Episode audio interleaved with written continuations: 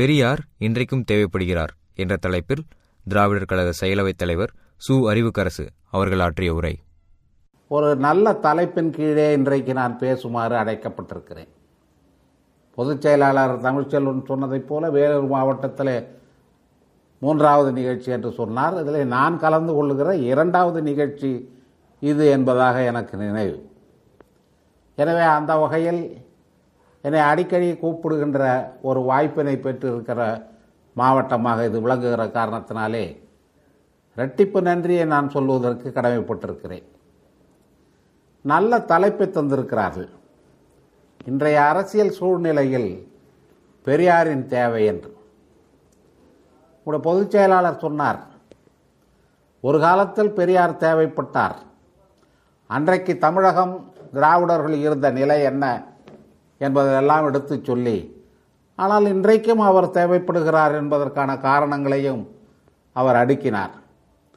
வரவேற்புரையிலே நம்முடைய தோழர் சுகுமார் அவர்கள் அந்த காலத்திலிருந்து தந்தை பெரியாரனுடைய தொண்டனுடைய சிறப்பு இந்த மக்களுக்காக அவர் உழைத்த உழைப்பு அவற்றையெல்லாம் அடுக்கடுக்காக எடுத்து சொன்ன பொழுது நன்றி பெருக்கோடு நாம் இருந்து கொண்டிருக்கிறோம் என்பது ஒரு பக்கத்திலே மகிழ்ச்சியாக இருந்தாலும் சில பேர் அதிலிருந்து விலகி பெரியாரையே விமர்சனம் செய்யக்கூடிய அளவிற்கு வளர்ந்ததாக கருதி கொண்டிருக்கிறார்கள் என்பதையும் நாம் வருத்தத்தோடு சுட்டிக்காட்ட வேண்டியதாக இருக்கிறது. அண்மையிலே மறைந்த பேராசிரியர் தோப்பு அவர்கள் தோ பரமசிவன் அவர்கள் எழுதுகின்ற போது குறிப்பிட்டிருக்கிறார். பெரியாரை பெருமையாக பேசிக்கொண்டிருந்த ஒரு காலம் போய் இன்றைக்கு அவரையும் விமர்சனம் செய்யக்கூடிய அளவிற்கு தமிழர்களுக்கு துணிச்சல் வந்திருக்கிறது என்று சொன்னார். விமர்சனத்துக்கு அப்பாற்பட்டவர்களாக யாரும் இருக்க முடியாது. இருக்கவும் கூடாது. எல்லாருமே விமர்சனத்துக்கு ஆட்பட வேண்டியவர்கள்தான். அந்த வகையிலே தந்தை பெரியாருடைய கருத்துக்களை இன்றைய காலகட்டத்திற்கு ஏற்ற மாதிரி சில பேர் விமர்சனம் செய்கிறார்கள் என்று சொன்னால் அறியாத்தனத்தினுடைய விளைவு என்று நான் அலட்சியப்படுத்துவதற்கு தயாராக இருக்கிறேன். ஆனால் நம்முடைய இன எதிரிகள் நம்முடைய கொள்கை எதிரிகள் நம்முடைய செயல்முறைக்கு எதிராக நபர்கள் அவர்களெல்லாம் இன்றைக்கு தந்தை பெரியாரை விமர்சனம் செய்கிறேன் என்ற பெயரில் கண்ட மாதிரியான கருத்துக்களை வெளியிடுகிற பொழுது அதை கவனித்து கொண்டு சும்மா இருக்க முடியாது என்றாலும் கூட நாகரிகம் கருதி பண்பாடு கருதி தந்தை பெரியார் ஏன் இன்னமும் தேவைப்படுகிறார் என்பதை மக்களுக்கு எடுத்துச் சொல்லுகின்ற ஒரு மகத்தான கடமை உணர்வோடு வேலூர் மாவட்ட பொதுத்துருவாளர் கழகம் இந்த நிகழ்ச்சியை ஏற்பாடு செய்திருக்கிறது. அந்த வகையிலே நான் அவர்களை மீண்டும் தேவை பாராட்டுவதற்கு கடமைப்பட்டிருக்கிறேன் தந்தை பெரியார் என்று சொல்லுகிற பொழுது அவர் ஒரு தனி மனிதர் அல்ல. அண்ணா சொன்னதைப் போல அவர் ஒரு சகாப்தம் காலகட்டம் வரலாற்றிலே ஒரு திருப்பம். அது ஒரு பக்கத்திலே இருந்தாலும் கூட பெரியாரை பொறுத்த மட்டில் அவர் ஒரு நிறுவனம். அண்ணா மறைந்த பொழுது ஐயா எழுதிய இரங்கல் அறிக்கையிலே சொன்னார் அண்ணா இறந்து விட்டார் அண்ணா வாழ்க என்று. ஏ இறந்து போனவரை போய் வாழ்கங்கிறாரே அப்படின்னு எம்ஜி ராமச்சந்திரன் போன்ற அறிவாளிகள் எல்லாம் மனதுக்குள் நினைத்து கொண்டு அண்ணா நாமம் வாழ்க. என்று ஐயாவுடைய கொள்கைக்கு நாமும் காத்தி கொண்டிருந்த நேரத்திலே தான் தந்தை பெரியார் தான் ஏன் அண்ணா வாழ்க என்ற வா எழுத்துக்களை பயன்படுத்தினேன் என்பதை எடுத்துச் சொன்னார். இங்கிலாந்து நாட்டினுடைய மன்னர் மறைந்து விட்டார் என்றால் அந்த நாட்டிலே இருக்கிற பண்பாடு king is dead long live the king. மன்னர் இறந்து விட்டார். மன்னர் வாழ்க. செத்துப்போன ராஜா எப்படி வாழறது அப்படின்னு இங்கிலாந்தில் யாரும் கேட்கல. என்ன காரணம் என்று சொன்னால் அவர்கள் பண்பாடானவர்கள் பண்பட்டவர்கள். அதையும் விட கூடுதலாக மன்னர் என்பது தனி நபர் அல்ல அது ஒரு நிறுவனம் இன்ஸ்டிடியூஷன் எனவே அந்த இன்ஸ்டிடியூஷன் நீடிக்க வேண்டும். என்ற பொருளிலே தான் king is dead long live the king என்று அவர்கள் பயன்படுத்துகிறார்கள். அதைப் போலவே அண்ணாவை நான் தனி மனிதராக கருதாமல் ஒரு தத்துவமாக சிறப்பான ஒரு நிறுவனமாக கருதுகிற காரணத்தினாலே தான் இறந்த அண்ணாவை வாழ்க என்று சொல்லுகிறேன் என்று ஐயா அவர்கள் விளக்கமளித்தார்கள் அதே அடிப்படையிலே பார்க்கும் பொழுது தந்தை பெரியார் அவர்கள் ஒரு நிறுவனமாக தன்னை உறுதிப்படுத்தியிருக்கிறார். அந்த நிறுவனம் இன்றைக்கும் நமக்கு தேவைப்படுகிறது. எதற்காக அந்த நிறுவனம் இன்றைக்கு தேவை? அவருடைய தத்துவம் இன்றைக்கு எதற்காக தேவை? சொன்னார்கள் பேசுகிற பொழுது. அதிகாரத்துக்கு ஆசைப்படாமல் தொண்டாற்றிய பெருமான் என்று சொன்னார்கள்.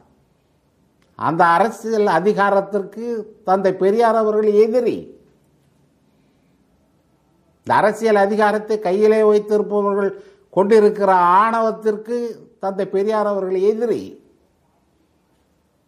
அன்றைக்கு இந்தியா முழுக்கவே தந்தை பெரியார் தேவைப்படுகிறார். அவருடைய தத்துவம் தேவைப்படுகிறது. அவரது கொள்கை தேவைப்படுகிறது. அவருடைய செயல்முறை தேவைப்படுகிறது. யோசித்து பாருங்கள். இன்றைக்கு இந்தியாவில் என்ன நிலை? இந்திய அரசமைப்பு சட்டத்தை எழுதுவதற்காக அமைக்கப்பட்ட ஒரு குழுவினுடைய தலைவராக பாபா சாஹேப் அம்பேத்கர் அவர்கள் நியமிக்கப்படுவதற்கு முன்னாலே அரசியல் நிர்ணய சபையினுடைய அரசமைப்பு அந்த சபையினுடைய உ- உறுப்பினராக மட்டும் அவர் இருந்த நிலையில் தெரிவித்த கருத்து என்ன? நாம் எல்லாரும் அறிவோம்.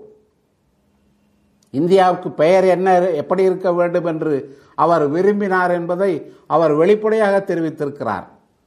அமெரிக்க ஐக்கிய நாடுகள் என்று சொல்லுவதைப் போல யுனைடெட் ஸ்டேட்ஸ் ஆஃப் இந்தியா என்று பெயர் வைக்க வேண்டும் என்று அவர் விரும்பினார். ஏது? இவர் ஏகப்பட்ட வெடிகுண்டுத்தனமான கருத்துக்களை எல்லாம் சொல்லி தொலைப்பார் போல் இருக்கிறது என்று பயந்து போனவர்கள் அவரை ஒரு பொறுப்பிலே அமர வைத்தார்கள். டிராப்டிங் கமிட்டியினுடைய சேர்மன் என்ற வகையில். அப்பொழுது அவருடைய செயல்பாடுகள் சொற்கள் அளந்து வெளியிடப்படுகிற ஒரு நிலை. அதனாலே என்ன ஆயிற்று? இந்திய ஐக்கிய நாடுகள் அல்லது ஐக்கிய இந்து இந்திய நாடுகள் யூனியன் ஆஃப் ஸ்டேட்ஸ் என்கிற அந்த கருத்து சிறிது மறக்கடிக்கப்பட்டு இந்தியா தட் இஸ் பாரத் என்று அரசமைப்பு சட்டத்தில் எழுதுகிற மோசமான நிலைமைக்கு அவரும் ஆளானார். அந்த அரசமைப்பு நிர்ணய குழுவினுடைய தலைவராக இருந்த ராஜேந்திர பிரசாத் என்கிறவர் ஒரு அழுக்கு டட் பேக் என்பார்கள். அழுக்கு மூட்டை. அவர் அவருடைய கருத்தை வலியுறுத்தி இந்தியா தட் இஸ் பாரத் என்று எழுதி கொண்டார். அது கூட ஷால்பி யூனியன் ஆஃப் ஸ்டேட்ஸ் என்றும் இருக்கிறது. ஆனால் இன்றைக்கு நடைமுறையிலே அந்த நிலைமை இருக்கிறதா? ஆர்எஸ்எஸ் கட்சியினுடைய கொள்கை அந்த காலத்திலிருந்து இன்றைய வரை ஒரே மாதிரியாக மாறாமலே இருந்து கொண்டிருக்கிறது. மாறுவது ஒன்றுதான் உலகத்தினுடைய இயற்கை. ஆனால் மாறாமலே இருப்பதற்கு பெயர்தான் சனாதனம். அந்த சனாதனத்தை தன்னுடைய கொள்கையாக கொண்டிருப்பதுதான் சனாதனம் என்று அழைக்கப்பட்டு வெள்ளைக்காரனாலேயே இந்து மதம் என்று பெயர் சூட்டப்பட்ட இந்த மதம். அந்த மதத்தை பரப்புவதிலே வெறிபிடித்து இருக்கிற ஆர்எஸ்எஸ்காரர்கள் அவர்கள் சொல்லுகின்ற கொள்கை இன்றைக்கு அன்றையிலிருந்து இன்றைக்கும் ஒரே நாடு ஒரே மொழி ஒரே கலாச்சாரம். என்ன அது? ஒரே நாடு எப்படி வரும்? ஆயிரத்தி தொள்ளாயிரத்து அறுபதுகளிலே இந்திய நாடாளுமன்றத்திலே அங்கம் வகித்த திராவிட முன்னேற்ற கழகத்தை அன்றைக்கு அந்த கட்சியில் இருந்த காரணத்தினாலே தோழர் ஈவேக்கு சம்பத் பேசுகிற பொழுது சொன்னார் India is not only a multilingual state but a multicultural state also என்றார். இது பல மொழி பேசுகிற ஒரு நாடு மட்டுமல்ல பல கலாச்சாரங்களை கொண்டிருக்கிற நாடு என்பதை அறுபது ஆண்டுகளுக்கு முன்னாலேயே நாடாளுமன்றத்தில் ஒலித்த குரல் திராவிடர்களுடைய குரல். It was voice from Dravidian stock நான் டிராவிடியன் ஸ்டாக்காக வந்து அங்கிருந்து வந்திருக்கிறேன் என்று அண்ணா சொன்னாரே அந்த அடிப்படையிலே எழுப்பப்பட்ட குரல். ஆனால் இன்றைக்கு நாம் என்ன பார்க்கிறோம்? ஒரே நாடுதான் ஒரே மொழிதான் அது சமஸ்கிருதம் தான் ஒரே கலாச்சாரம் அது இந்து மத கலாச்சாரம் தான் என்று பேசுகின்ற ஒரு நிலை வந்திருக்கிறது என்று சொன்னால் பெரியார் தேவைப்படுகிறாரா இல்லையா? தந்தை பெரியாரனுடைய இறுதி சொற்பொழிவு இருக்கிறதே. எங்கள் கழகத்தில் மரண சாசனம் என்று நாங்கள் வெளியிட்டிருக்கிறோமே அதை படித்து பாருங்களேன். நீ யார்? உனக்கு எனக்கு என்ன உறவு? ரெண்டாயிரம் மைல்களுக்கு அப்பால் இருந்து இங்கே வந்து எங்களை ஆள்வதென்றால் என்ன அர்த்தம்? மரியாதையாக சொல்லுகிறேன் நீ வெளியே போய்விடு. இப்படியெல்லாம் தந்தை பெரியார் அவர்கள் பேசினார்கள். இன்றைக்கு இருந்தால் அந்த பேச்சைத்தான் பேசியிருப்பார். அப்படி பேசுகின்ற பேச்சு இன்றைக்கு தேவைப்படுகிறது. காஷ்மீர் முதல் கன்னியாகுமரி வரை இந்தியா ஒரு நாடு நீர் அதன் புதல்வர் இந்நினைவு அகற்றாதீர். பொழுதுபோக்கு கஞ்சா அடித்த கவிஞனெல்லாம் எழுதின கவிதை வரிகளை எடுத்து போட்டு வைத்துக்கொண்டு இந்த இந்தியா ஒரே நாடு என்ற தத்துவத்தை பேசிக் கொண்டிருக்கிறார்களே இந்த நேரத்தில் பெரியார் தேவைப்படுகிறாரா இல்லையா? அவர் இருந்தால் இந்த வார்த்தைகளை சொல்லியிருப்பாரா இல்லையா? ஆயிரத்தி தொள்ளாயிரத்தி நாற்பத்தி ஏழிலே இந்தியாவுக்கு குடியேற்ற நாடு அந்தஸ்து டொமினியன் ஸ்டேட்டஸ் கொடுத்தான்.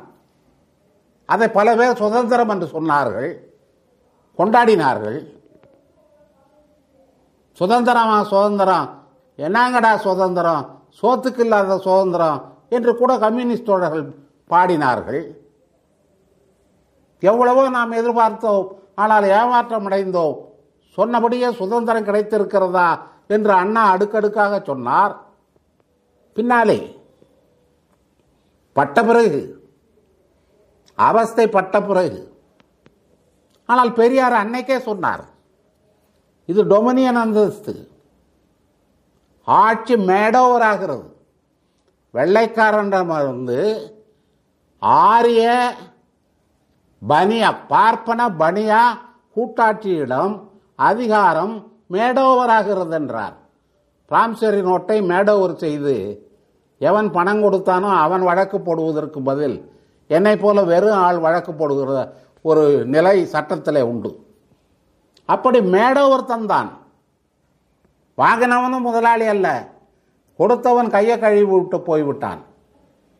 அப்படி மேடோவர் பண்ணி பார்ப்பன பனியா கூட்டாட்சி வந்து இன்றைக்கு அந்த பார்ப்பன பனியா கூட்டாட்சியினுடைய கெட்ட விளைவுகள் அதனுடைய கொள்கைகள் எந்த அளவிற்கு இந்திய மக்களை பாடுபடுத்தி கொண்டிருக்கின்றன இந்திய ஒற்றுமையை சிதைத்து கொண்டிருக்கின்றன என்பதையெல்லாம் நாம் யோசித்து பார்க்கிற பொழுது பெரியார் தேவைப்படுகிறார் கடுமையாக அதை விமர்சனம் செய்வதற்காக அவர் தேவைப்படுகிறார் ஒரே மொழி என்கிறார்களே இந்த மொழி.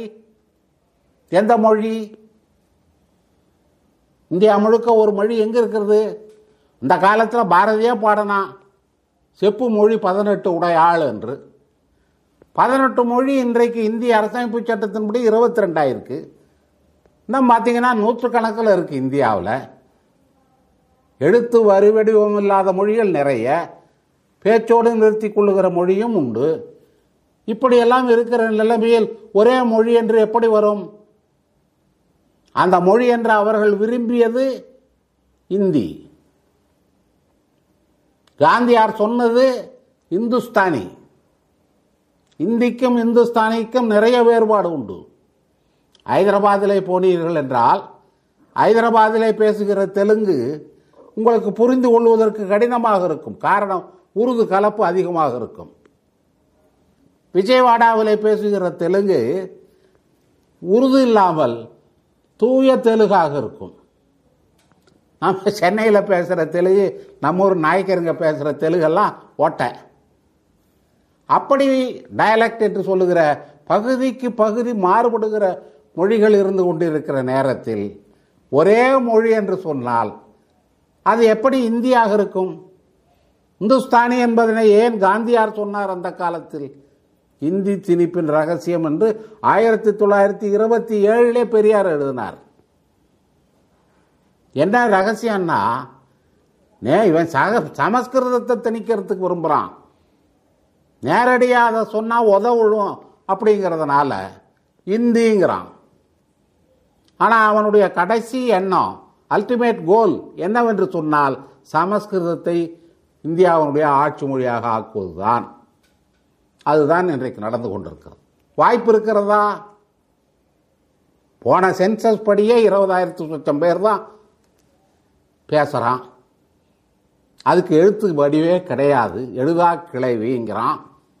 அதனால தான் வேதங்கள் எல்லாம் வாய்மொழியாகவே இருக்குது அவன் அவன் இஷ்டத்துக்கு வியாக்கியானம் சொல்லிக்கிட்டு இஷ்டத்துக்கு திரிச்சு பேசிக்கிட்டு ஒரு வேதம் அப்படின்னு சொன்னால் அதுக்கு ஒரு ஒரே அர்த்தம் இல்லையே. அதுக்கு காரணம் அதுக்கு ஒரு எழுத்து இல்லாதது தான் அப்படிப்பட்ட எழுதா கிளவி என்று சொல்லப்படுகிற சமஸ்கிருதத்தை இருபத்தி ரெண்டு மொழியில் ஒரு மொழியாக்கி வச்சுக்கிட்டு அதன் பேரில் செய்தி அதன் பேரில் எல்லாம் நூற்றுக்கணக்கான கோடி ஆயிரக்கணக்கிலே கோடி அதனுடைய வளர்ச்சிக்காக ஒதுக்குகிற நிலை இன்றைக்கு இந்தியாவில் இருந்து கொண்டிருக்கிறது என்று சொன்னால் பெரியார் தேவைப்படுகிறாரா இல்லையா? அது மாதிரியே ஒரே கலாச்சாரம். என்ன கலாச்சாரம்? ஆரிய நாகரிகம் என்னையா? ஆரியனுக்குன்னு ஏதாவது நாகரிகம் இருக்கா? ஆரிய நாடோடி பயலுக. சொந்த நாடு இல்லாத ரெண்டு இனம் உலகத்தில். ஒன்று ஆரிய இனம் இன்னும் ஒன்று யூத இனம். அதனால தான் இவனை கட்டி பிடிச்சிக்கிறது. இஸ்ரேலோடு ராஜ்ய உறவு இல்லாமல் விரோதமான நாடாக இருந்து கொண்டிருந்த காலத்திலேயே இஸ்ரேலனுடைய பாதுகாப்பு அமைச்சராக இருந்த ஒற்றைக்கண் மோஷே தயான் என்பவனை இந்தியாவுக்கு டெல்லிக்கு வந்திருந்த பொழுது ரகசியமாக சந்தித்து பேசிய ஆள் அடல் பிஹாரி வாஜ்பேயி. என இனத்தோட அந்த யூத இனம் அதுபோலவே இந்த ஆரிய இனம் அவர்களுக்கு என்ன கலாச்சாரம் இருக்கிறது? என்ன பண்பாடு இருக்கிறது? யூதர்களுக்கு கூட இன்றைக்கும் என்ன இருக்கிறது? அவருடைய மதம் எவ்வளவு அழுக்கு பிடித்த மதம் என்று. தினம் அழுகுறான் சார் தினம் சாயந்தரத்தில் கர்த்தர்கிட்ட நான் பாவம் பண்ணேன். நான் இதை பண்ணேன் அதை பண்ணேன். நான் கெட்டவன். நான் வாழறதுக்கே லாயக்கில்லாதவன் ஆனாலும் என்னை ராத்திரி சாகடிக்காம காலையில் விழிக்கிறதுக்கு ஏற்பாடு பண்ணு கடவுளேங்கிறான். அது குளிச்சா பாவங்கள்லாம் போயிடுங்கிறான். இங்கே இவன் ஆரியன் என்ன பண்ணுறான் கும்பகோணம் மகாமக குளத்தில் அந்த மூத்திர குளத்தில் குளிச்சா பாவமெல்லாம் போச்சு. பன்னெண்டு வருஷம் பாவம் போச்சுங்கிறான். ஆரிய கலாச்சாரமும் யூத கலாச்சாரமும் ஒன்று ரெண்டு பயலும் குளிச்சா பாவம் போகுதுன்றான். அது என்ன பாவம்? அது எப்படி குளிச்சா போகும்? அது என்ன பாவம் மன்னிப்புன்னு எவன் சொன்னாலும் சரி கிறிஸ்தவன் சொன்னாலும் சரி அதுவும் மோசடித்தனம் தான் அப்படிப்பட்ட கலாச்சாரம் ஒரே கலாச்சாரம். இந்தியா முழுக்க நூற்றி முப்பத்து கோடி மக்களுக்கும் அதே கலாச்சாரம் என்று சொன்னால் நாங்கள்லாம் எங்கே போகிறது எங்களுடைய பண்பாடு தனி. நாங்கள் திராவிடர்கள்.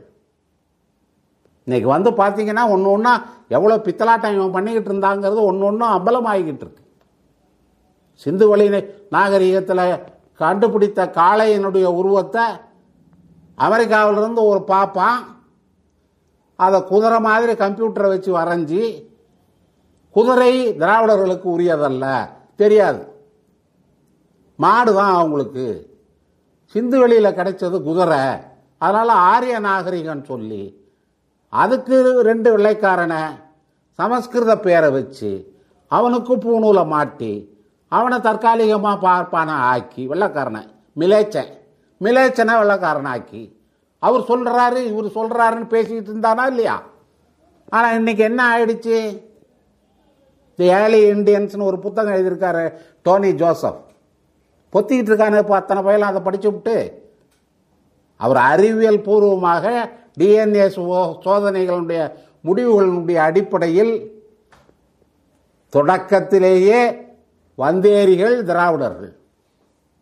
எல்லா பயலும் வந்தேரி தான் இங்கே இந்த இந்த தமிழ் தேசியம் பேசுகிறவன் இவர் தான் வந்தேரி அவர் தான் வந்தேரிங்கிறாங்க பாருங்க. இதெல்லாம் பொய் பித்தலாட்டம். எல்லாரும் வந்தேரி எங்கேருந்து வந்தேரி ஆப்பிரிக்காவிலேருந்து வந்தேரி இந்த மண்ணிலேயே பிறந்தவன் யார்? முதல் மாந்தன் தமிழன். இதெல்லாம் மோசடித்தனம். விளங்காத்தனம். தமிழ் மேலே இருக்கிற பலாதியான எங்களுக்கு தமிழில் ஆசை இல்லையா? பற்று இல்லையா? அதுக்காக என்ன வேணாலும் புழுகிறதா? உலகத்தினுடைய முதல் மாந்தனே இங்கே தான் அவன் பேசின முதல் மொழியே இதுதான். பாட்டு எழுதி வச்சுக்கிட்டு இருக்கான் பாருங்க.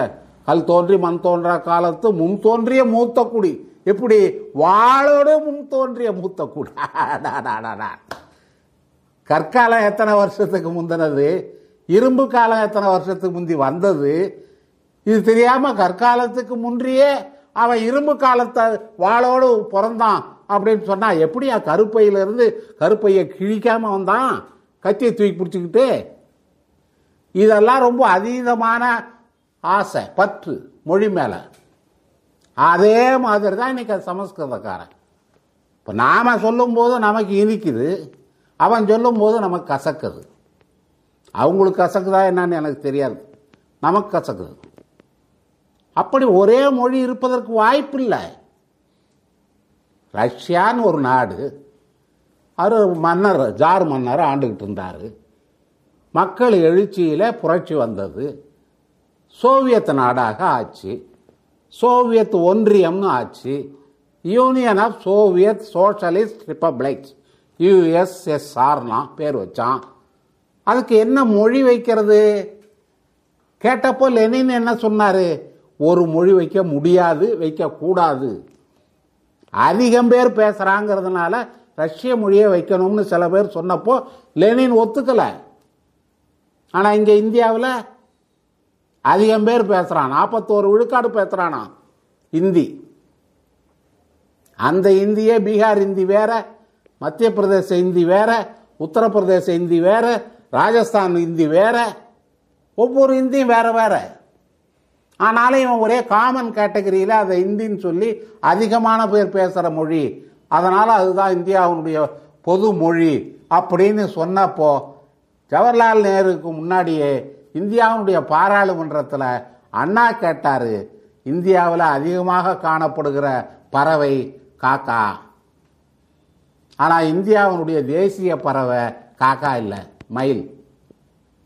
குறைவாக காணப்படுறது தான் எனவே நீங்கள் அதிகமான பேர் பேசுறதுனால அந்த மொழி ஒத்துக்கணும் அப்படின்னு நீங்கள் சொல்கிற வாதத்தை ஏற்றுக்கொள்ள முடியாதுன்னாரு அண்ணா. ஆனால் இன்னைக்கு அதுதான் நடைமுறையில் வருது. எல்லா இடத்துலையும் எழுதுறான். அதுக்கு என்ன விளைவு போனாண்டு பார்த்தோமே நாம. சொல்ல இப்போ இந்திய பேசிக்கிட்டே இருக்கிறான் பம்பாயில் இருக்கிறவன் மராத்தி பேசுகிறவன் கிட்டத்தட்ட ரெண்டும் ஒரு மாதிரியாக இருக்குங்கிறதுனால ஆனால் இந்தியில் தான் பெயர் பலகன்னும் போது இன்றைக்கு மராத்திய மாநிலத்தை ஆண்டு கொண்டு இருக்கிற சிவசங்கர் அந்த சிவசேனா கட்சிக்காரர் எதிர்க்கிறாங்களே? வங்காளத்தில் எதிர்க்கிறாங்களே? எந்தெந்த மாநிலங்கள் இவங்களை ஏற்றுக்கொண்டு இருந்தார்களோ அவர்களெல்லாம் இன்றைக்கு இந்தியை திணிக்கிற பொழுது எதிர்க்கிற நிலை வந்திருக்கிறது என்று சொன்னால் பெரியார் எடுத்த நிலைப்பாட்டை ஐம்பது அறுபது வருஷம் கழித்து மற்ற மக்கள் எடுக்கிறார்கள். அதனால தான் அவரை சொன்னான் ப்ராஃபெட் ஆஃப் சவுத் ஈஸ்ட் ஏஷியான்னு ப்ராஃபெட்னா தீர்க்கதரிசி. தீர்க்கதரிசன் முகமது நபியை சொல்லிக்கிட்டு இருக்கிறான் பாருங்க. அந்த மாதிரி ப்ராஃபட் இல்லை அவர். கருத்துக்களை முன்கூட்டியே சொன்னவர். பல ஆண்டு காலம் முன்னோக்கி சிந்திச்சவர். அப்படிப்பட்ட பெரியார் இன்றைக்கு தேவைப்படுகிறார். எந்த ஆஸ்பெக்டில் நாம் எடுத்து பார்த்தாலும் எல்லா இடத்துலையும் அதே மாதிரி வருது. பெரியார் தேவைப்படுறார். பெரியார் இருந்திருந்தால் இப்படி செஞ்சுருப்பாருங்க அப்படின்னு சொல்கிற மாதிரி ஒரு சூழ்நிலை. சாதாரணமானவர்களே அதை பயன்படுத்துகிறாங்க அந்த மாதிரி நிலைமை எந்தெந்த இடத்துல வருது? மத்தியில் இன்னைக்கு எவ்வளோ எதேச்சாதிகாரம் மத்திய அரசாங்கத்தில்? ஏது அவ்வளோ அதிகாரம் அவங்களுக்கு?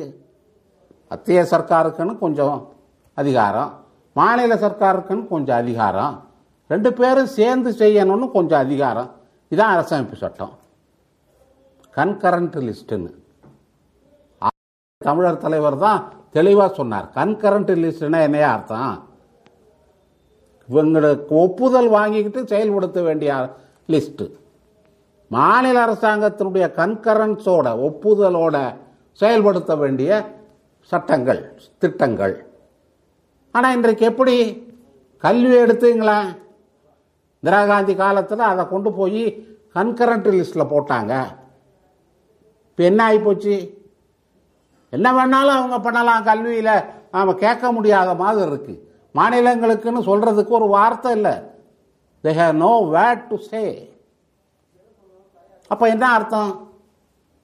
ஒரே கட்சியினுடைய அதிகாரம் அதுதான் நடந்துக்கிட்டு இருக்கு. பெரியார் இருந்திருந்தால் அது தட்டி கேட்டிருப்பார். அதனால் பெரியாருடைய தேவை வேறு எப்பொழுதும் இருக்கிறத விட இப்போ தேவைப்படுது. அந்த காலத்தில் காங்கிரஸ் அரசாங்கம் இருந்த சமயத்தில் திமுக எதிர்கட்சியில் இருந்த சமயத்தில் காவடி தூக்குறாங்கன்னு சொன்னாங்க. ஞாபகம் இருக்கும் வயசானவங்களுக்கு. இப்போ என்ன தூக்குறான்? இப்போ இருக்கிற மாநில அரசாங்கம் தமிழ்நாட்டில் இருக்கிற மாநில அரசாங்கம் காவடியாக தூக்குது. காலடியிலே விழுது. ஒரு இழவும் பேச மாட்டேங்கிறாங்க. எந்த உரிமையையும் அவங்க கேட்கறதில்ல. அவன் கெட்டு போறதுல ஒன்றும் நமக்கு ஆட்சேபணம் கிடையாது. ஆனால் நம்மையும் சேர்த்து கடை வைக்கிறான். அதுக்கு என்ன காரணம்? இவன் பண்ணியிருக்கிற ஊழல். இந்த ஊழலை கண்டுபிடிச்சி இவங்க மேல நடவடிக்கை எடுக்கிறதுக்குன்னே இருக்கிற அமைப்புகள் பத்தாதுன்னு சொல்லி சிபிசிஐடி எல்லாம் அவங்க தானே வச்சுருக்காங்க. அதெல்லாம் பத்தாதுன்னு சொல்லி என்ஐஏன்னு ஒன்று வச்சுக்கிட்டு இருக்கான். நேஷனல் இன்டெலிஜென்ஸ் ஏஜென்சின்னு அவன் எல்லா இடத்துலையும் தன்னுடைய க- கரங்களை நீட்டி எல்லாத்தையும் விசாரிக்கிறான். அவனே நடவடிக்கை எடுக்கிறான்.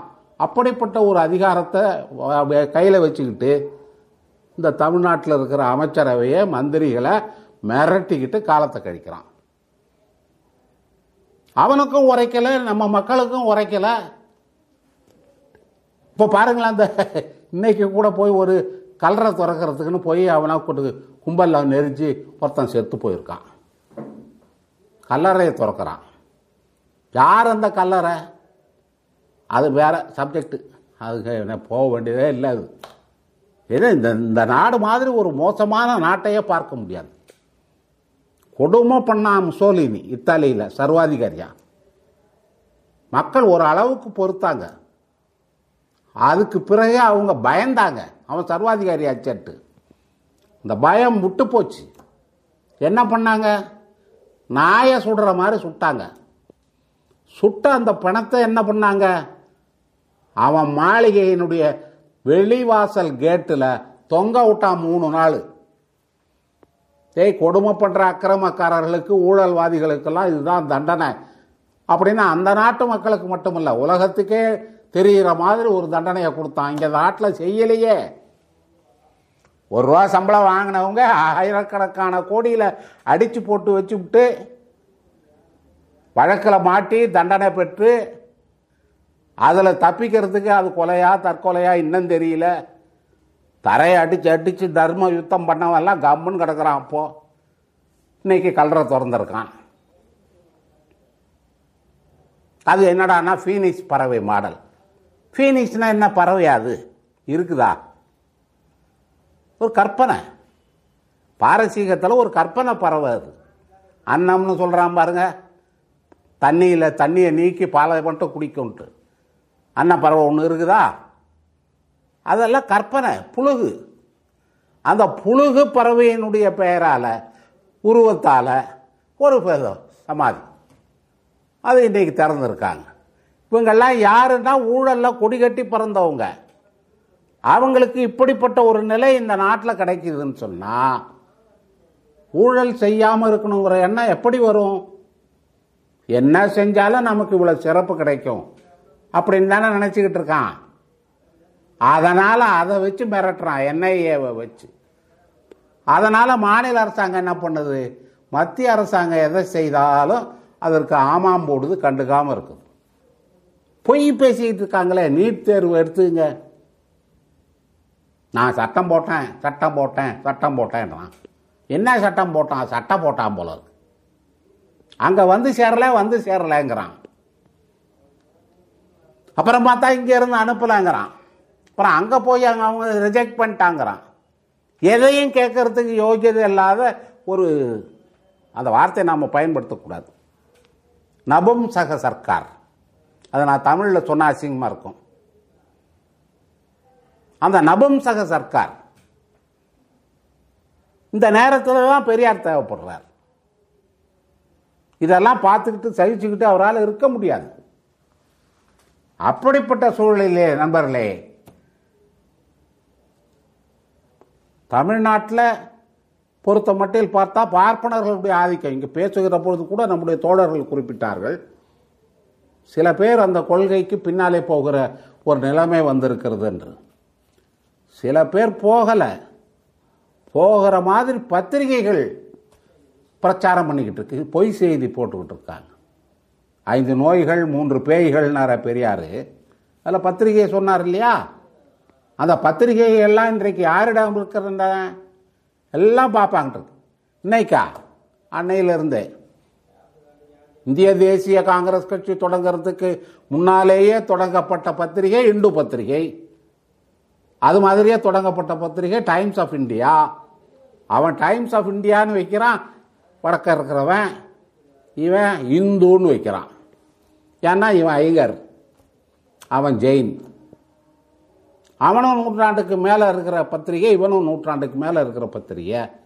அவங்க எண்ணமெல்லாம் என்ன? பருந்து பருந்து பார்வை. பருந்தனுடைய குணம் உங்களுக்கு தெரியுமில்ல? இப்போ நம்மக்கிட்ட சொல்லி வச்சுக்கிட்டு இருக்கான. உயர பறந்தாலும் ஊர்க்குருவி பருந்தாகாது. ஏன்னா பருந்துக்கு அப்படி ஒரு சிறப்பு. மகாவிஷ்ணு சுமக்கிறாருன்றதுனால இல்லை பருந்துக்கு ஒரு தனி மரியாதை. எவ்வளவு தூரத்தில் இருந்தாலும் அதனுடைய பார்வை ரொம்ப கூர்மையாக இருக்கும். அது எதுக்கு பயன்படுது தெரியுமா? ஆயிரம் அடி உசரத்தில் பறந்தா கூட குப்பையில் கிடக்கிற செத்து போன எலியை பார்த்துரும். கரண கீழே வந்து அதை காலில் எடுத்துக்கிட்டு போய் சாப்பிடும். அந்த பருந்து மாதிரி தான் பார்ப்பன பத்திரிகைகள். இவன் கண்ணுக்கும் பார்வைக்கும் செத்த எலி தான் கிடைக்கும். இந்து பத்திரிகைக்கு அதுதான் பெருமை. இப்போ இன்னைக்கு இந்து பத்திரிகை மட்டும் இல்லை எல்லா பத்திரிகை எல்லா ஊடகம். திடீர்னு ஒரு நாள் நீங்கள் ஆறு மாதத்துக்கு முன்னாடி எல்லா டிவியிலையும் இருந்தவனை காணாம. செய்தி வாசிச்சுக்கிட்டு இருந்தவன் காம்பியரிங் பண்ணவன்லாம் காணாம. எல்லாம் காலியாகி போட்டான். எட்டானா வேற வேற தனித்தனியாக தொழில் நடத்துறதுக்கு போயிட்டான். ஏன்னா இவன் சொல்கிற கேட்குற கேள்வி அவனுக்கு பிடிக்கலையா? இதை முதல்ல இங்கே சன் டிவியில் தான் பண்ணான். இந்த வீரபாண்டியன்னு ஒருத்தர் இருந்துக்கிட்டு கேட்டுக்கிட்டு இருப்பார். அவருக்கு பொது உடைமை கொள்கைக்காரர்.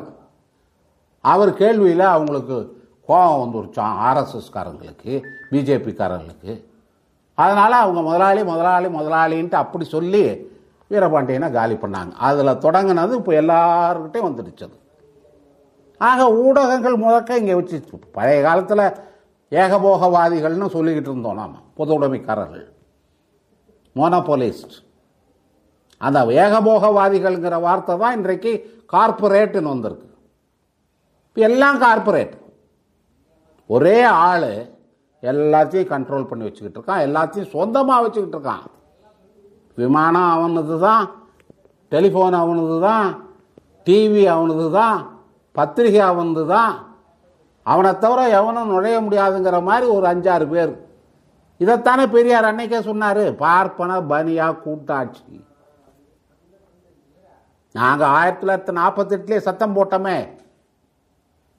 பார்ப்பன பணியா கூட்டாட்சி ஒழிகன்னு. இன்னைக்கு என்ன நடந்துகிட்டு இருக்கு? பார்ப்பன பணியா கூட்டாட்சி தானே இன்னைக்கு நடக்குது. ஒன்று வேணாம் இப்போ நடந்துகிட்டு இருக்க. அறுபத்தி மூணு நாளாக நடந்துகிட்டு இருக்க விவசாயிகள் போராட்டத்தை நினச்சி பாருங்க. ஏன் அந்த விவசாயிகள்கிட்ட இவ்வளோ பிடிவாதம்? இவ்வளோ வைராக்கியம்? அல்லது இவ்வளோ திமிர்த்தனம் மத்திய அரசாங்கம் காட்டுது? என்னையா பேசுறீங்க நீங்கள் பத்து நாளாக பதினோரு தடவையா? எந்த டிமாண்டையும் நான் ஏற்ற மாட்டேன்னா முதலையும் மூர்க்கனும் கொண்டது விடான்னு ஒரு தமிழ் பழமொழி. நீங்கள் முதலையா மூர்க்கனா? விவசாயின்றவன் தான் உலகத்துக்கு சோறு போடுறவன் அப்படின்னு எல்லா மொழியிலையும் எழுதியிருக்கிறான். ஆனால் இவன் என்ன பண்ணுறான் அவனை அலட்சியப்படுத்திக்கிட்டு இருக்கான். அறுபத்தி மூணு நாளாக அலட்சியப்படுத்திக்கிட்டு இருக்காங்க என்ன காரணம்? விவசாயம் பாவத்தொழில் யார் சொல்கிறது இந்து மதத்தினுடைய மன தர்மம் சொல்லுது. சரி பாப்பானுடையது மா பாவத்தொழிலுங்கிறான். இவன் என்னடா பனியா அப்படின்னா அவனுக்கும் அது பாவத்தொழில். என்னடான்னு கேட்டால் குஜராத்தில் ஏறு ஓட்டினாக்கா அந்த ஏறு உழுதுட்டு போகும்போது பூச்சி புழுவெல்லாம் செத்து போகுதான். அது பாவமா. இவன் ஆளையாக அடித்து போடுறான். பூச்சி புழுவுக்கு கவலைப்படுற மாதிரி காமிச்சுக்கிறான் நடிச்சுக்கிறான். அதனால் அவனும் இவனும் ஒன்றா சேர்ந்துக்கிட்டு விவசாயி பாவ தொழிலை செய்கிறான் அவனுக்கு போய் நாம் ஒன்றும் செய்ய வேண்டியதில்லை. அந்த திமிர்த்தனத்தில் தானே அறுபத்தி மூணு நாள் அது அலட்சியப்படுத்தப்பட்டிருக்கு. அப்படி போராட்ட நிலைமை வந்திருக்க. அதை பொ- பொசுக்கிற மாதிரி இவங்க நடவடிக்கைகள் இருந்துகிட்டு இருக்க. பெரியார் இருந்தால் விட்டுருக்க மாட்டாரே. நீங்கள் வரலாற்றை படித்து பார்த்தோம்னா நல்லா தெரியுதுங்க. உழைக்கிறது டெனன்ஸ்ன்றமில்ல குத்தகைதாரர்கள். வாரத்துக்கு குத்தகைக்கு பயிர் வைக்கிறவங்க. அவங்கள பாதுகாக்கிறதுக்கு ஜஸ்டிஸ் கட்சியில் சட்டம் கொண்டாந்தான்னா பெரியார் தானே காரணம். மிராஸ்தார்கள் அல்லாதார் மாநாடு. தேவாதேவிக்காரர்கள் அல்லாதார் மாநாடு. ஜமீன்தார்கள் அல்லாதார் மாநாடு. மாநாடு. சுரோத்ரியந்தார்கள் அல்லாதார் மாநாடு. பார்ப்பனர் அல்லாதார் மாநாடு. இப்படி அல்லாதார் மாநாடு நடத்தி நடத்தி நடத்தித்தானே ஒவ்வொரு சீர்திருத்தத்தையும் பெரியார் சாதிச்சு காமிச்சார். அப்படி அந்த கல்டிவேட்டிங் டெனன்ஸ் ப்ரொடெக்ஷன் ஆக்ட் அப்படின்னு ஆயிரத்தி தொள்ளாயிரத்தி ஐம்பத்தஞ்சில் காமராஜ் காலத்தில் வந்தது. அந்த சட்டத்துக்கும் பெரியார் தானே காரணம். காமராஜ முதலமைச்சராக்குனது பெரியார் தான் காரணம். அப்படிப்பட்ட பெரியார் இன்றைக்கு விவசாயிகள் பிரச்சனை கேவலப்படுத்தப்பட்டு அலட்சியப்படுத்தப்படுகிற நிலையில் தேவைப்படுகிறாரா இல்லையா? நல்லா யோசனை பண்ணி பாருங்க. பார்ப்பனர்களுடைய மக்கள் தொகை எண்ணிக்கை மூணு பெர்சன்ட் தமிழ்நாட்டில். கிட்டத்தட்ட அதே மாதிரி தான் கேரளாவிலையும். ஆனால் மற்ற மாநிலங்கள்லாம் அவன் அதிகம். உத்தரப்பிரதேசத்தில் பதினஞ்சு பர்சன்ட் இருபது பர்சன்ட் இருக்கான் பார்ப்பான் ஆந்திராவிலையும் அப்படி நியோகி பார்ப்பான் நெய் தடவிக்கிட்டு பிறந்தவன் அவன். நெய்யை தடவிக்கிட்டு யார்கிட்ட வேணாலும் போய் புள்ள பத்துக்கலான்றான் மனு தர்மத்தில். அப்படி பிறந்தவன் ஆந்திராவில் தான் அதிகம். ஆனால் இங்கே மூணு பெர்சன்ட் தான். அதனால் இங்கே அடங்கி ஒடுங்கி கிடந்தான். இப்போ அகில இந்தியா அகில இந்தியான்னு பேச ஆரம்பிச்சு அவன் கூட இவனும் சேர்ந்துக்கிட்டு பார்ப்பனர்கள் தலையெடுக்கிறாங்க இப்போ. விஷ கொடுக்க காமிக்கிறாங்க. ஒன்றுமில்லாத பயலெல்லாம். ஒருத்தன் Harihara Sharma Raja S V Sekhar Y G Mahendra இவெல்லாம் எங்கே கிடந்தானுங்க? சினிமாவில் தடி தூக்கிட்டு நின்னானுவோம் அவன்லாம் இன்னைக்கு கருத்து தெரிவித்து பெருசாக பேசுகிற மாதிரி அவனுக்கு ஒரு பெரிய விளம்பரத்தை தர்ற மாதிரி இந்த பத்திரிகைகள். அதனால் அவனை பற்றி ரெண்டு பேர் சொன்னாக்கா அவங்க பின்னாடி தமிழ் சமுதாயம் போகிறதுங்கிற மாதிரி மயக்கம் நம்ம ஆட்களுக்கே வருது. அவன் பின்னாடி திராவிடம் போக மாட்டான். தமிழ்நாட்டில் இருக்கிறவன் போக மாட்டான். கேரளாவில் இருக்கிறவனும் போக மாட்டான். நிலமை வந்துருச்சு. வங்காளித்த வங்காளத்தில் இருக்கிறவனும் போக மாட்டான். நிலமா அந்த அளவுக்கு டெவலப் ஆயிருக்கு. மராத்தியும் போக மாட்டான். பட்னாவிஸை தீர்த்து கட்டிட்டு அவர் உத்தவ் தாக்கரே வந்ததுன்னா என்ன அர்த்தம்? நான் ஃபேஸ்புக்கில் பதிவு போட்டேன். பேஷ்வா ஆட்சி ஒழிந்தது. மராட்டா ஆட்சி மலர்ந்ததுன்னு. அந்த மராட்டா ஆட்சி தானே சிவாஜி? அந்த மராட்டா ஆட்சி தானே இந்தியாவிலேயே கோல்காப்பூரில் முத முத ஆயிரத்தி தொள்ளாயிரத்தில் இடஒதுக்கீடு கொடுத்த சாகு மகராஜனுடைய ஆட்சி அந்த மராட்டா அப்போ மீண்டும் வந்திருக்கு. அது அந்த நிலைமை எல்லா இடத்துலையும் வந்துகிட்டு இருக்கு. இந்த நேரத்தில் பெரியார் இருந்திருந்தால் அவர் காரண காரியங்களோடு தன்னுடைய வாதங்களை அடுக்கி இருக்கிற பொழுது அனைவரும் விளங்கிக் கொள்கிற ஒரு வாய்ப்பு கிடைச்சிருக்கும். ஏன் அவருடைய நூல்கள் அவர் இல்லாத கடைசி வரைக்கும் அவர் இருக்க முடியாதுல்ல. அவருடைய நூல்கள் தான் இன்றைக்கு நமக்கு வழிகாட்டியாக இருந்து பெரியாரே சொன்ன மாதிரி எனக்கு பிறகு என்னுடைய நூல்கள். ஆனால் தந்தை பெரியாரனுடைய கொள்கைகள் எவனாலையும் நீர்த்து போக முடியாமல் செய்யப்பட வேண்டும். அது அப்படியே கட்டி காக்கப்பட வேண்டும். நாடு முழுக்க பரப்பப்பட வேண்டும் என்கிற எண்ணம் லட்சியம் குறிக்கோளோடு அவருக்கு பிறகு திராவிடர் கழகம் செயல்படுகிறது. அதற்கு திராவிடர் கழகத்தினுடைய தலைவர் ஆசிரியர் வீரமணி அவர்கள் பொறுப்பு. அந்த நிலைமை இருக்கிறதுனால தான் கொஞ்சமாவது நாம் தப்பிச்சுக்கிட்டு இருக்கிறோம். யாராக இருந்தாலும் ஆசிரியரை கண்டு பயப்படுற ஒரு நிலைமை. அவர் என்ன சொல்லுவாரோ அப்படின்னு பயப்படுற நிலைமை. இன்னும் பழைய மாதிரிக்கு அவங்க வந்துட்டாங்க அப்படின்னு சொன்னால் சுத்தமாக பயந்துருவானுவோ. இந்த பழைய மாதிரி வேண்டான்னு பார்க்குறாரு நாமும் தான் பார்க்குறோம் ஆனால் நம்மளை அந்த நிலைமைக்கு கொண்டு போகிறான் எதையும் அவன் பாட்டு துணிச்சலாக செய்கிறாங்க ஆயிரத்தி தொள்ளாயிரத்தி ஐம்பத்தி மூணில் ராஜகோபாலாச்சாரி முதலமைச்சராக வந்தார். குலக்கல்வி திட்டம்னு ஒன்று கொண்டாந்தார். புதிய ப ப கல்விக் கொள்கை. இப்போ இவனும் தான் கொண்டாந்துருக்கான். புதிய கல்விக் கொள்கை. அதுக்கு மாநாடு. யாராவது புதிய கல்விக் கொள்கையை எழுதி கொடுத்தான்னு கேட்டாக்கா முதலாளி. அப்போ இந்தியாவில் நடக்கிறது என்ன? முதலாளி சர்க்காரா? எல்லாம் கார்ப்பரேட் கவர்மெண்ட்டா அவன் தான் எழுதி கொடுத்துக்கிட்டு இருக்கான். அதான் புதிய கல்விக் கொள்கைன்னு இவன் கொண்டாடுறான். இதையே தான் ராஜகோதாச்சாரி ஐம்பத்தி மூணில் செஞ்சார். முத்தராமலிங்க தேவர் உங்களுக்கு தெரியும். அவர் தேசியமும் தெய்வீகமும் ரெண்டு கண்ணுன்னாரு. அப்பேற்பட்ட அவங்க வா- பார்ப்பானுக்கு மரியாதை கொடுக்குறவர் தான் அவர் தான் சட்டமன்றத்தில் எந்திரிச்சு கேட்டார். என்னங்க ஏதோ ஒரு புதுசாக கல்விக் கொள்கைன்னு கொண்டாந்துருக்கீங்க? புதிய கல்வி திட்டம்னா அதை குலக்கல்வி திட்டம்னு பெரியார் சொல்லிக்கிட்டு இருக்கிறாரு. நீங்கள் ஒன்றும் புதிய கல்விக் கொள்கை திட்டம் வேலை வாய்ப்பை உருவாக்குற திட்டம்னு சொல்கிறீங்க இதை யாரை கேட்டு செஞ்சீங்க நீங்கள் அசம்பிளியில் இதை பற்றி பேசுறது இல்லையா இதை பற்றி விவாதிக்காமலே நீங்கள் பாட்டுக்கு இஷ்டத்துக்கு சட்டம் கொண்டாடுறதா? முத்துராமலிங்க தேவர் கேட்டார். அதுக்கு ராஜகோபாலாச்சாரி என்ன பதில் சொன்னார்? உங்களுக்கு ஞாபகம் இருக்கா? வயசானவங்களுக்கு ஞாபகம் இருக்கணும். என்ன கேட்டார் தெரியுமா அவர்? என்ன பதில் சொன்னார் தெரியுமா? ஆதி சங்கரரும் ராமானுஜரும் ஜனங்களை கேட்டுக்கிட்டு தான் பண்ணாருங்களா. ஏடா ஆதி சங்கரம் பண்ணது ராமானுஜம் பண்ணது என்ன? ஆனால் இருபதாவது நூற்றாண்டில் கல்விக் கொள்கையில் நீ செய்யறது என்ன? அவங்கெல்லாம் கேட்டுக்கிட்டா செஞ்சாங்க. அதனால நான் எதுக்கு உங்களை கேட்கணும்னாரு? இப்படி தேர்ந்தெடுக்கப்பட்ட சட்டமன்றத்துக்கு உறுப்பினர்களை உதாசீனமா பேசின ஆள் தான் ராஜகோலாச்சாரி. அவர் தான் தனிநபர் சுதந்திரம் மண்ணாங்கட்டி சுதந்திரம் சொல்லிட்டு சுவராஜா கட்சின்னு வந்தார். அப்படி இருந்த நிலைமையில் ராஜகோலாச்சாரி வீட்டுக்கு போனார். ராஜினாமா கொடுத்துட்டு போனார். யாரால போனார்? பெரியாரால போனார். பெரியார் என்ன சொன்னார்? சொல்லி சொல்லி பார்க்குறோம். நண்பர் ஆச்சாரியார் கேட்க மாட்டேங்கிறார். இப்போ வேறு என்ன பண்ணுறது ஒன்றே ஒன்று தான் பண்ணணும். நீங்கள் பெட்ரோலையும் தீப்பந்தத்தையும் வச்சுக்குங்க. நான் என்ன தேதின்னு சொல்லுவேன். அந்த தேதியில் அக்கரகாரத்தை கொளுத்துங்கன்னார். கத்தியை வச்சுக்குங்க. நான் ஒரு தேதி சொல்லுவேன்.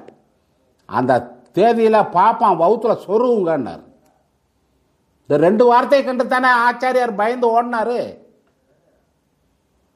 அது வரைக்கும் அந்த குலக்கல்வி திட்ட எதிர்ப்பு பட நீடாமங்கலம் ஆறுமுகம் தலைமையில் பட்டுக்கோட்டை டேவிஸ் இப்போ இருக்கிறாரு இங்கே ஒரு ராஜேஷ்னு ஒரு சினிமா நடிகர்.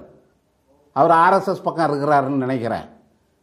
அவருடைய சித்தப்பா பட்டுக்கோட்டை டேவிஸ் பிஎஸ்சி பிஎட் வாத்தியார் ஹைஸ்கூல் வாத்தியார். அவரெல்லாம் தான் இதில் வந்தார். அவங்க சென்னைக்கு வந்து சேர்ந்தாங்க. உடம்பு சரியில்லாமல் போச்சு. ராஜகோலாச்சாரிக்கு. ராஜினாமா பண்ணிட்டு ஓட்டார் அப்படிப்பட்ட அந்த நிலைமை உருவாக்கி இருந்தோம்னா இந்த புதிய கல்விக் கொள்கை ஒழிஞ்சிருக்குமா இல்லையா? நீட்டு ஒழிஞ்சிருக்குமா இல்லையா? ஆக இந்த மாதிரி கொடுமைகள் நடக்கும்போது பெரியார் தேவைப்படுகிறார். பெரியாரை பற்றி நாம் நினைக்கிறோம்.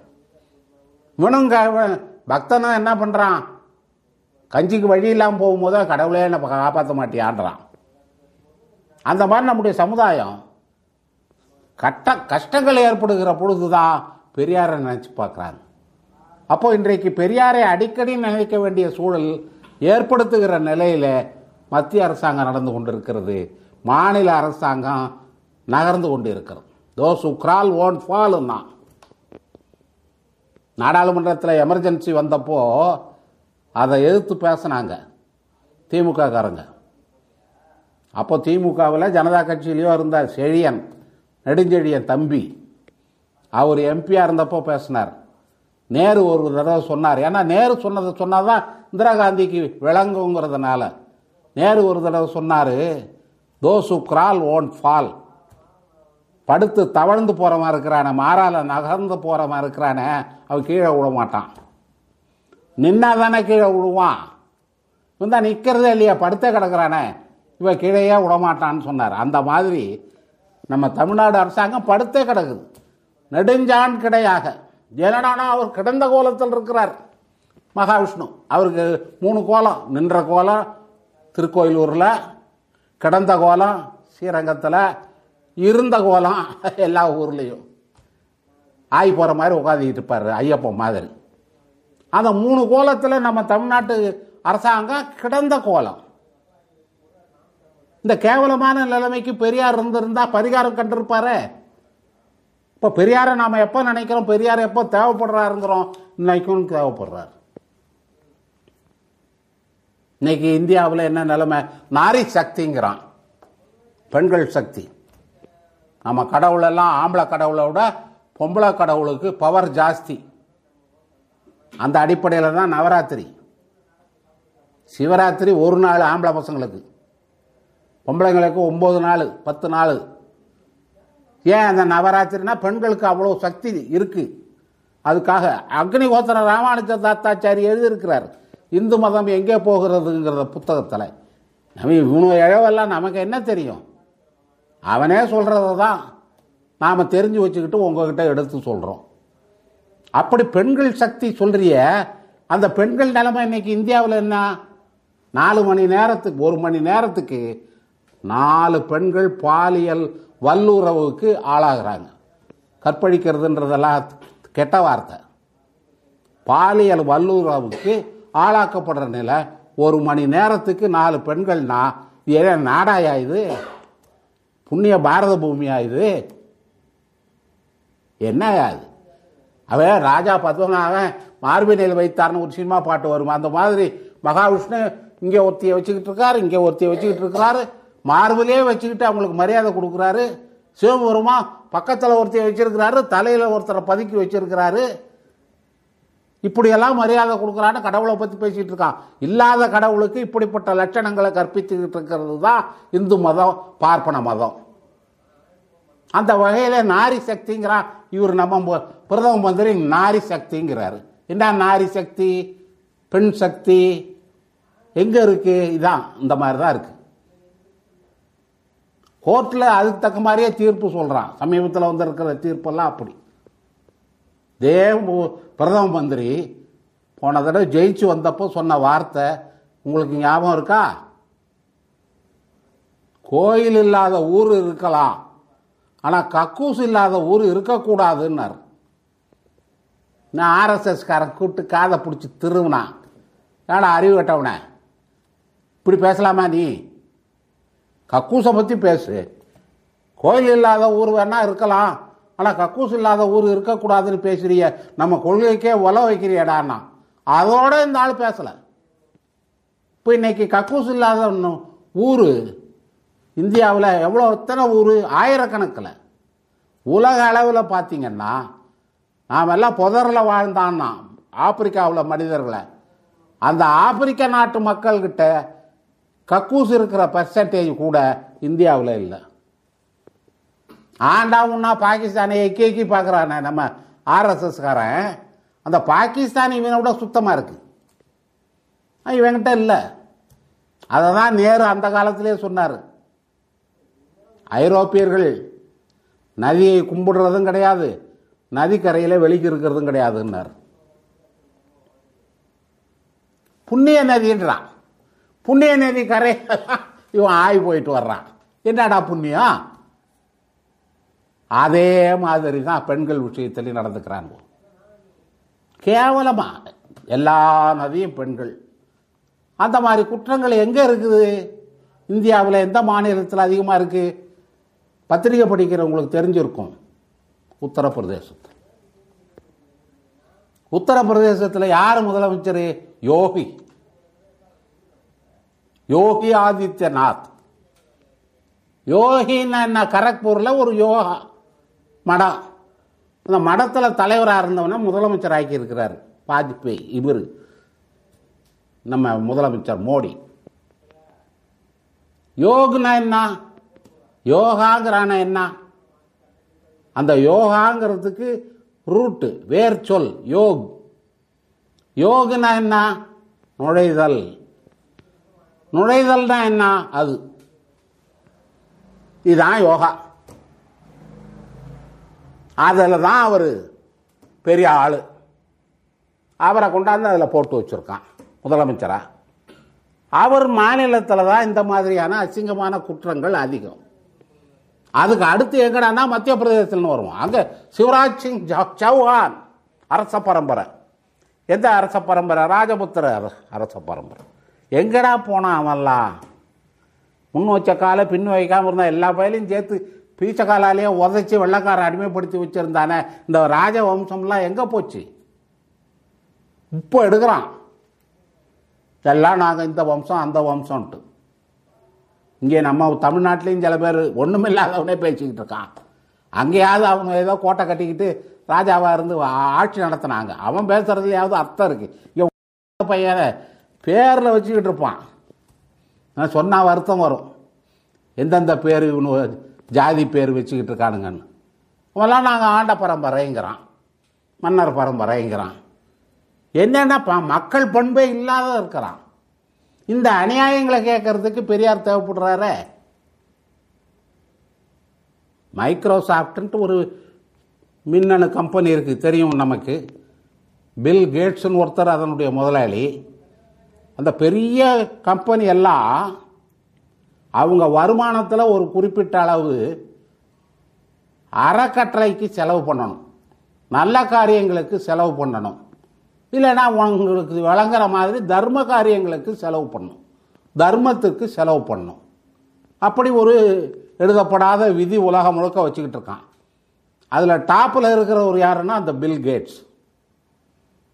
அவர் இப்போ என்ன பண்ணுறாரு நேற்று முந்தா நாள் ரெண்டு நாள் பத்திரிகையில் என்ன செய்தி பார்த்தீங்களா நீங்கள் அவர் தன்னுடைய அந்த மின்னணு தொழிற்சாலை இருக்குங்களா எலக்ட்ரானிக் இண்டஸ்ட்ரி அதை ஒரு வழியாக ஏல ஏற கட்டி வச்சுட்டு நிலம் வாங்குறாரு விவசாயம் பண்ணுறதுக்கு எவ்வளோ நிலம் வாங்கியிருக்கிறார் தெரியுமா? ரெண்டு லட்சத்து அறுபத்தெட்டாயிரத்து தொள்ளாயிரத்தி எண்பத்தி ஓரு ஏக்கர் நிலம் வாங்கியிருக்கிறார் அமெரிக்காவில். அங்கே எல்லாம் உச்சவரம்பெல்லாம் கிடையாது. அது முதலாளித்துவ நாடு. இப்போ கிட்டத்தட்ட மூணு லட்சம் ஏக்கர் அவர் வாங்கி விவசாயம் பண்ணி மக்களுக்கு வாய்ப்பு வசதிகளை அதிகப்படுத்த போகிறார் பணம் வச்சிருக்கிறோம். செல்வருக்கு அழகு செழுங்கிளை தாங்குதல்னா நம்ம தமிழில். இப்போ இங்கே இருக்கிற செல்வர் என்ன? முகேஷ் அம்பானி முப்பத்தாறு மாடி வீடு கட்டி வச்சுக்கிட்டு இருக்கான். அவன் ஒரு குடும்பத்துக்கு. ஹெலிகாப்டர் வரலாமா? ஆழ்மானம் போலாமா? எல்லாம் அந்த மாதிரி வசதிகளோட. அந்த காலத்துல காமராஜ் கேட்டார். மக்கள் தலைவர் காமராஜ் ஆவடியில் நடந்த காங்கிரஸ் மாநாட்டுக்கு பிறகு கேட்டார். பத்து அறை வச்சு பங்களா கட்டுறிய. ராத்திரி ஒவ்வொரு அறையிலையும் ஒரு ஒரு மணி நேரம் படுத்து தூங்குவியா? நீ தூங்குறதுக்கு ஒரு அறை பத்தாதா? எதுக்குடா பத்து அறை பெட்ரூம் வச்சு கட்டுறீங்க? அப்படின்னு கேட்டார். அதான் சோசலிசம். சோவியத்துல அப்படித்தான் இருந்தது. பெரிய அதிகாரி மேனேஜிங் டைரக்டர் அப்படின்னா அவர் வீடு அவருக்கு ரெண்டு புள்ளன்னு சொன்னாக்கா நாலு ரூம் தான் அவருக்கு வீடு. ஆனா ஒரு தொழிலாளி சாதாரண தொழிலாளி பதவதன் பெற்று இருந்தான் பத்து புள்ளன்னு சொல்லுங்க. அவனுக்கு பெரிய பங்களா. தேவைக்கேற்ற வீடு கொடுத்தான் அவன் ஆசைக்கேற்ற வீடு இல்லை. இங்க முகேஷ் அம்பானி ஆசைக்கேற்ற வீடு கட்டி வச்சுக்கிட்டு இருக்கான். பில் கேட்ஸ் மூணு லட்சம் ஏக்கர் வாங்கி விவசாயம் பண்ண போறான். விவசாயத்துக்கு திரும்புகள் இங்க அறுபத்தி மூணு நாளா உ- உத வாங்கிட்டு இருக்கான் விவசாயி. நம்ம மோடியும் அவங்களையும் பாருங்க. மோடி இன்னைக்கு நேரத்துக்கு குடியரசுன்றாங்க நாமே இந்தியரா we the people of India நாமே நமக்காக எழுதி நமக்கே அளித்துக் கொண்ட அரசமைப்பு சட்டத்துல எல்லாம் ஆடம்பர வாக்கியங்களை போட்டு எழுதி வச்சிருக்கிறாங்க அதன்படி நாம குடியரசு. நடக்கிறது குடியரசா? குடிகளுக்கு ஏதாவது மரியாதை இருக்குதா? பொதுமக்களை புல்லளவேனும் மதிக்கின்றானான்னு பாரதிதாசன் அந்த மாதிரி நிலைமை தானே. நேற்று குடியரசு தினத்துல நம்முடைய ஏழை பங்காளர் நரேந்திர தாமோதர் தாஸ் மோடி என்ன அலங்காரத்துல வந்தார் கவனிச்சிங்களா? புது தலப்பா கட்டியிருந்தார். அந்த தலப்பா எங்க இருந்து வந்துதான் குஜராத்ல இருந்து வருவான் குஜராத்ல யாருடைய தலப்பா யாரு? குஜராத்தினுடைய அரச வம்ச தலப்பா. அதுக்கு பேரு ஹலரி பகாடி ராயல் கர்பன். குடியரசு நாள்ல குடியரசனுடைய தேர்ந்தெடுக்கப்பட்ட ஒரு பிரதிநிதி அவர் மூணு வருஷத்துக்கு காளாமணி சாப்பிடுறாரு ஒரு மாசத்துக்கு அதை விடுங்க. ராஜ கர்மனை கட்டிக்கிட்டு நடக்கிறாரு ஐம்பத்தாறுங்கள மாரப போட்டுக்கிட்டு சொன்னா என்ன பைத்தியக்காரத்தனம்? இந்த கோமாளித்தனம்? இதையெல்லாம் கேட்கறதுக்கு பெரியார் இல்லையே அப்படிங்கிற ஒரு நிலைமை நமக்கு ஏக்கம். என்ன ஏற்படுதா இல்லையா? அதனாலதான் பெரியார் இன்றைக்கும் தேவைப்படுகிறார் அப்படிங்கிற மாதிரி நாம தலைப்பு கொடுத்திருக்காங்க நம்முடைய தோழர்கள் ஹர்ஷவர்தன் ஒரு மந்திரி இருந்தார் இப்போ இருக்கார் அவர் ஏற்கனவே வேற துறையில இருந்தார். இப்போ மருத்துவத்துறையில் இருக்கிறாருன்னு நினைக்கிறேன். அவர் ஒரு கருத்து சொன்னார். இவங்ககிட்ட நம்ம இப்போ இருக்கிற இந்திய சர்க்கார்கிட்ட ஒரு பழக்கம் என்னன்னா புதுசா யார் என்ன விஞ்ஞானத்துல கண்டுபிடிச்சாலும் எல்லாம் எங்க பாரதத்தில் இருக்கு எல்லாம் எங்க ராமாயணத்தில் இருக்கு அப்படின்னு அளந்து விட்டு இருக்கிறான் அதுலயும் இந்த நரேந்திர மோடி அளந்து விடுறதுக்கு அழகே கிடையாது. அவர் பிரதம மந்திரிங்கிறதுனால யாரும் கேட்கறது இல்லை. ஒரு கதை தெரியுமில்ல உங்களுக்கு? ஒரு ராஜா வந்து துணி நெஞ்சு கொண்டாந்து காமிச்சானா அவர் நெசவாளி. ரொம்ப அற்புதமான துணிய மோதிரத்துக்குள்ளேயே விட்டு எடுத்துடுறாங்க இந்த வேட்டிய. அவ்வளவு நைஸுங்க ஆனா. சரி சரி தயார் பண்ணிட்டு வா. தயார் பண்ணிட்டு வந்தானா?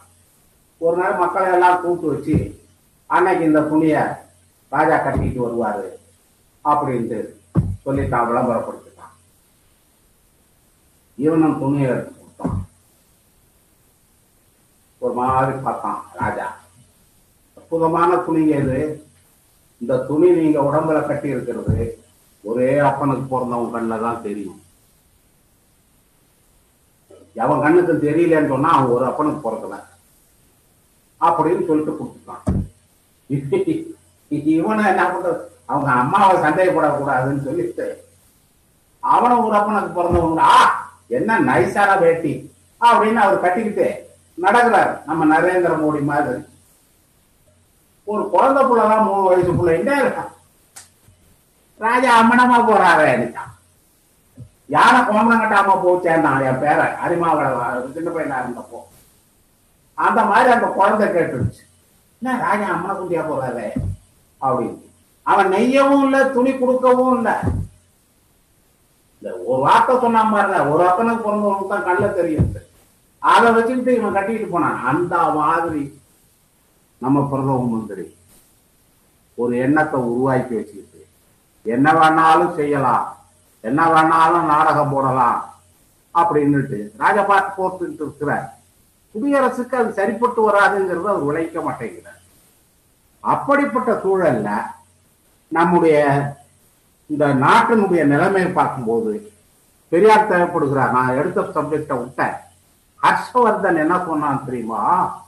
அவர் ஹெல்த் மினிஸ்டரா இருந்தப்போ எய்ட்ஸ்னு ஒரு நோய் இருக்கு இல்லையா? கெட்ட நோய். இன்னும் மருந்து கண்டுபிடிக்கல. அந்த நோய் வராம தடுக்கலாம். எப்படின்னா அதுக்கான வழி எல்லாம் மகாபாரதத்தில் இருக்குதுன்னா என்ன இருக்குது மகாபாரதத்துல? கேத்திர ஜான் கேத்திர ஜான்னா என்ன யானா? அதான் கேத்திர ஜா நான் கேட்டேன் எனக்கு யாரும் சொல்லலை. இப்போ அண்மையில மறந்துட்டார பேராசிரியர் தோ பரமசிவன். அவரை பாளையங்கோட்டையில அவர் காலெல்லாம் வெட்டி படுத்து கிடக்கிறப்போ போய் பார்த்தேன். அப்போ கேட்டேன் ஐயா கேத்திர ஜாங்கிறான் அப்படின்னா என்னங்க ஐயாங்க வனஜா தெரியுமா உனக்குன்னு? இப்போ என் கூட ஒரு பொண்ணு படிச்ச மாதிரி ஞாபகம் இருக்கு அப்படின்னு வனஜானா வனத்துல பிறந்தவ வனத்துல ஜனித்தவ வனஜா. கிரிஜானா மலையில ஜனித்தவ. அந்த மாதிரி கேத்திர ஜானா ஊரானுக்கு ஜனிச்சவ படா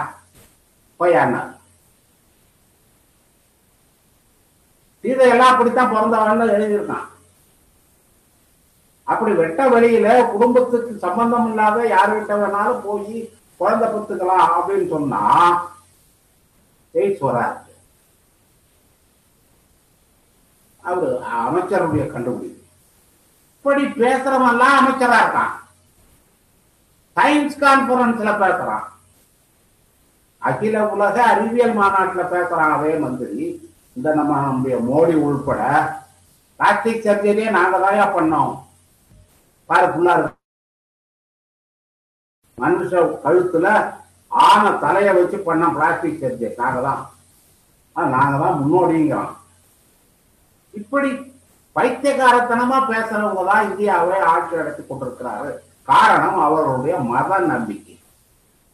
அவருடைய மதத்துல என்ன சொல்லி இருக்கிறானோ அந்த மதத்தை உண்டாக்குனப்போ அவனுக்கு அறிவு உணராத நேரம். அறிவு உணராத ஆட்களால எழுதப்பட்டது. அதை இன்றைக்கும் பயன்படுத்துறாங்க இருபத்தி ஓராம் நூற்றாண்டுல பயன்படுத்துறாங்கன்னா நம்ம எங்க அழைச்சிட்டு போறாங்க அவங்க? தற்காலத்துக்கு அப்பால கொண்டு போறாங்க. இப்படிப்பட்ட நிலையில அந்த ஆட்சி அகற்றப்பட வேண்டும். என்பதற்கு மக்கள் எழுச்சி உருவாக வேண்டும் மக்கள் எழுச்சியை உருவாக்குவதற்கான ஒரு மகத்தான சக்தி படைத்த தலைவராகத்தான் பெரியார் விளங்கினார். அவருடைய முயற்சியினாலே இந்த மாதிரி மூட நம்பிக்கைகள் எப்படியெல்லாம் நம்முடைய சுகுமார் எடுத்து சொன்னார். அந்த நிலைமையெல்லாம் உருவானதுக்கு பெரியார் காரணம் அப்படின்னும் போது பெரியார் இன்றைக்கு தேவைப்படுகிறார் இன்னும் சொல்ல போனா வேற என்றைக்கும் இல்லாமல் இன்றைக்கு அதிகமாக தேவைப்படுகிறார். காரணம் ஆட்சியில இருப்பவர்கள் அப்படிப்பட்டவர்களாக இருக்கிறார். நான் ரொம்ப கடுமையான வார்த்தைகள்லாம் பயன்படுத்த விரும்பல. காவடி போற மாநில சர்க்கார் காட்டுமிராண்டித்தனமான மத்திய சர்க்கார் அவர்கள் ரெண்டு பேரும் சேர்ந்து செய்கிற அயோக்கியத்தனங்கள் ஒவ்வொரு துறையிலும் இருக்கிற மக்கள் படுகிற கஷ்டங்கள் அல்லாடுறாங்க வெளியே சொல்ல முடியாத. இந்த கொரோனா காலத்துல அவனும் லாக்டவுனும் பூட்டி போட்டு போட்டான். என்ன? நான் பென்ஷன் வாங்குறேன். அதுல சாப்பிடுற வசதி எனக்கு இருக்கு. வேலை பார்த்துக்கிட்டு இருக்கவங்களுக்கு வேலை போயிடுச்சே. அவங்களுக்கு ஒரு வருமானம் இல்லாம போச்சே. எவ்வளவு பேர் நடந்து போனான். கூலி வேலைக்கு வந்தவன். பீகார்ல இருந்து இங்க வந்தவன். ஹிந்தி படிச்சா வேலை கிடைக்குங்கிறான். இந்திய பேசுறவன் அவன்? அதுலயே பிறந்தவன். இங்க வந்து தள்ளு தூக்குறான். திரும்பி அவன் ஊருக்கு போறதுக்கு வழியில ஒரு ஏற்பாடு பண்ணல. கூட கொடூரமான ஒரு சர்க்கார் கொடூரமான ஒரு அமைச்சர்கள் ஆட்சியாளர்கள். ஹிட்லரையும் நாம கேள்விப்படல முத்தோலையும் கேள்விப்படுறோம் அவ்வளவு மோசமான நிலைமை. இத்தனையும் மக்கள் சகிச்சுட்டு இருக்கிறாங்கன்னா என்ன காரணம்? மதம். அந்த மத உணர்வை கிளப்புற காரணத்தினால அதைத்தான் மார்க் சொன்னார். அது அவங்களுக்கு எல்லாம் இல்லாதவனுக்கு பெருமூச்சியாங்க என்கிட்டே ஒரு கல்லூரி பேராசிரியர் வாதம் பண்ணும்போது சொன்னாரு அண்ணன் கோயிலுக்கு போய் நான் ஒரு கப்பலாங்கோல் போட்டு உட்காந்தேன்னா ஒரு அரை மணி நேரம் அவன் இதே இருக்குண்ண. அதுக்காக நான் கோயிலுக்கு போறதுல தப்பு இல்லையே. நீங்க ஏன் அதையெல்லாம் குறை சொல்றீங்க? நிறைய நான் சொன்னேன் ரொம்ப சிம்பிள். ஒரு மிளகு அளவுக்கு அஜினை எடுத்து நாக்கில் தடவிக்கும் இதை விட சந்தோஷமா இருக்கும்னா. அதுக்காக அபின் பழக்கத்தை வச்சுக்கலாமான்னு.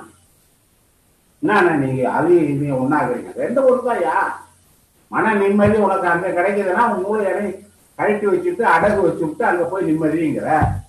அது மாதிரியே தான் அப்படின்னு மேல எண்ணத்தை கொஞ்சம் தடவிக்கிட்டேன்னு சொன்னா விழுங்க கூடாது அது. அது தடவிட்டா அது எச்சில ஊறி ஊறி ஊறி ஊறி கொஞ்சம் கொஞ்சமா உள்ள போகும். பன்னெண்டு மணி நேரம் இருக்கும் அப்படித்தானே சீனாக்காரனை வச்சிருந்தான் வெள்ளக்காரன் லாஸ்ட் பேப்பர் இருந்து இங்கிலீஷ் சும்மா பார்த்துருப்பீங்களா? கஞ்சா செடி எல்லாம் ஒழிச்சு கட்டாங்க சீனா. அதுக்கு பிறகு தானங்களே சீனாவை விட்டது அது வரைக்கும் கஞ்சாவை தின்னுட்டு அப்படியே தானே கிடந்தான். தன்னியாட்சன் சொல்லி என்ன எவன் சொல்லி என்ன எதையும் அவங்க கேட்கலையே. கஞ்சாவிலேயே சுகத்தை கண்டுகிட்டு இருந்தான். அந்த மாதிரி தான் இன்றைக்கு இந்து மதத்துல சுகம் தரும். அவனும் கஞ்சா அடிக்கிறான். படத்தை இங்கேயும் செய்யறான் அதை விட மோசமான அந்த மத கொள்கைகளை கடைபிடிக்க சொல்லி தொடர்ந்து வலியுறுத்துகிற காரணத்தினால அந்த போதை பொருளை சாப்பிட்ட ஆள் மாதிரி இந்துக்கள் ஆகி விடுகிறார்கள். அது அவர்களுக்கு லாபம். அதனால அதை அவங்க பரப்பிட்டு இருக்காங்க. அந்த கருத்துக்கு நாம் எதிர்கருத்து சொன்னோம்னா நம்ம அவர்கள் எதிரிகளாக பார்க்கிறார் அதனுடைய விளைவெல்லாம் இப்போ வரப்போகும் மூணு மாசத்துல நடக்க போற தேர்தல் மத்தியில இருக்கிறவங்க எவ்வளவு மடையர்களாக இருந்தாலும் சரி மத வெறியர்களாக இருந்தாலும் சரி அதை கேட்கிற ஆண்மை அதை கேட்கிற துணிவு வங்கத்து மம்தா பானர்ஜிக்கு இருக்கிற துணிவு மராட்டியத்து உத்தவ் தாக்கரேக்கு வந்திருக்கிற துணிவு தமிழ்நாட்டுக்கு வர வேண்டுமானால் பெரியாரை படிக்க வேண்டும். பெரியாரை பின்பற்ற வேண்டும். பெரியார் வழியிலே நடக்க வேண்டும். அதற்கு இந்த காணொளி பேச்சு ஓரளவிற்கு உதவும் என்று சொன்னால் என்னை நீங்கள் கூப்பிட்டு பேச சொன்னதற்கும் பொருள் நான் உங்களிடத்தில் இவ்வளவு நேரம் பேசிக் கொண்டிருப்பதற்கும் பொருள் என்பதை எடுத்துச் சொல்லி இப்படி பொருள் பொதிந்த செயல்பாடுகளிலே பகுத்தறிவாளர் கழகம் தொடர்ந்து ஈடுபட வேண்டும் என்கிற என்னுடைய வேண்டுகோளை உங்களிடத்திலே வைத்து வாய்ப்புக்கு நன்றி கூறி முடித்துக் கொள்கிறேன். நன்றி வணக்கம். வாழ்க பெரியார் வளர்க பகுத்தறிவு வணக்கம்.